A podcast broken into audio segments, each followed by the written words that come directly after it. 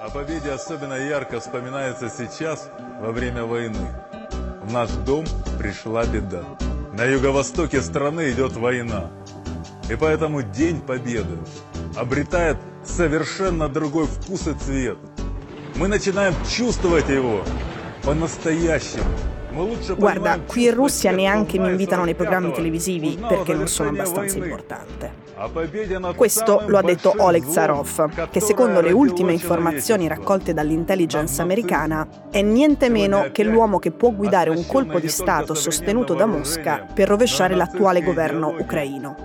Lui però resta umile, non pensa che il Cremlino, se mai dovesse davvero organizzare un golpe a Kiev, si rivolgerebbe a uno come lui.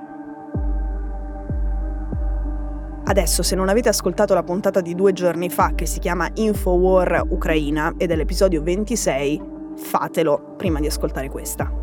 Avevamo parlato dell'ipercomunicazione sull'attuale crisi e del comportamento dell'intelligence americana.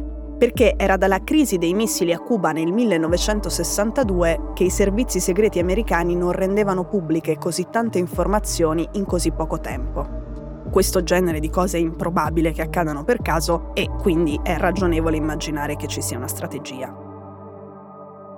Torniamo al nostro protagonista.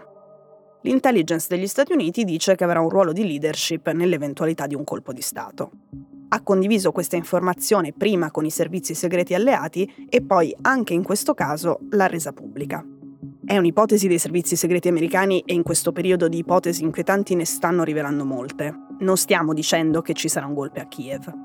Il senso di questa puntata è, attraverso una storia personale, parlare del rapporto tra la Russia di Putin e l'Ucraina dopo il 2014, l'anno in cui tutto è cambiato, e raccontare alcuni ipotetici scenari da guerra ibrida che sono il tipo di minaccia che gli ucraini temono di più, molto più dell'invasione.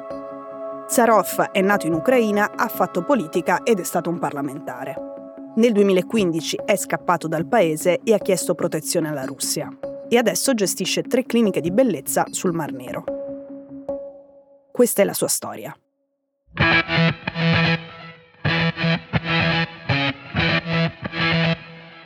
Sono Cecilia Sala e questo è Stories, un podcast di Cora Media che vi racconta una storia dal mondo ogni giorno.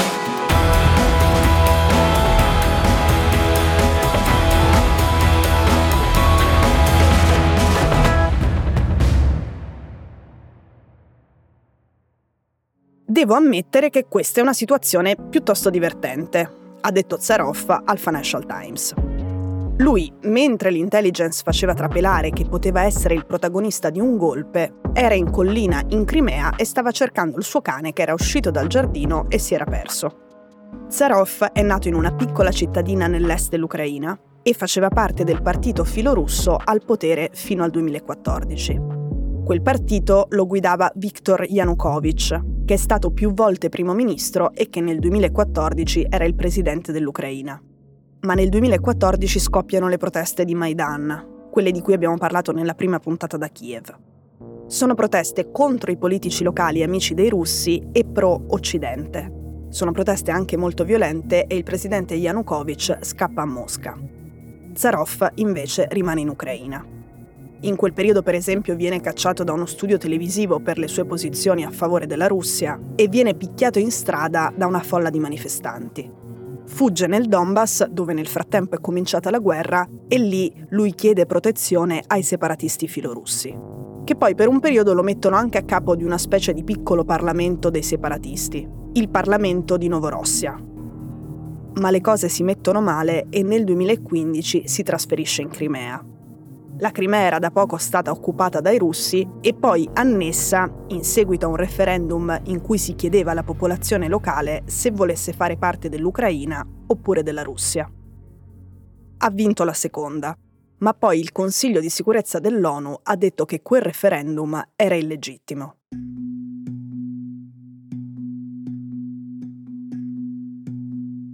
Ora, dopo il New York Times, anche il Financial Times ha scritto gli Stati Uniti e i loro alleati stanno diventando sempre più espliciti nel tentativo di prevenire le possibili mosse di Putin per condizionare l'opinione pubblica globale e che stanno facendo molto rumore per questo motivo. Anche a gennaio gli americani avevano detto che un altro politico ucraino filorusso, uno che ha scelto Putin come padrino di sua figlia, era nella rosa dei candidati di Mosca per governare a Kiev dopo un golpe.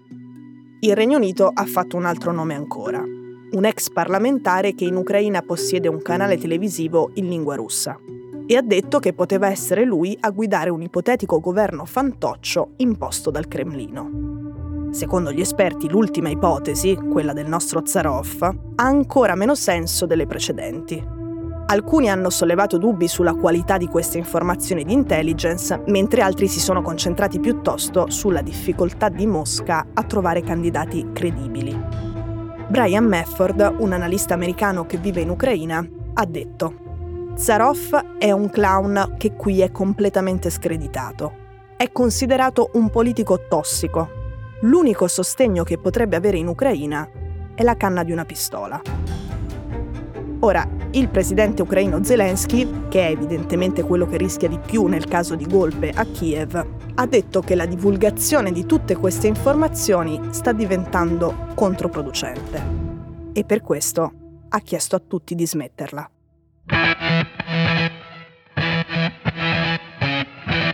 Stories è un podcast di Cecilia Sala prodotto da Cora Media. La cura editoriale è di Francesca Milano.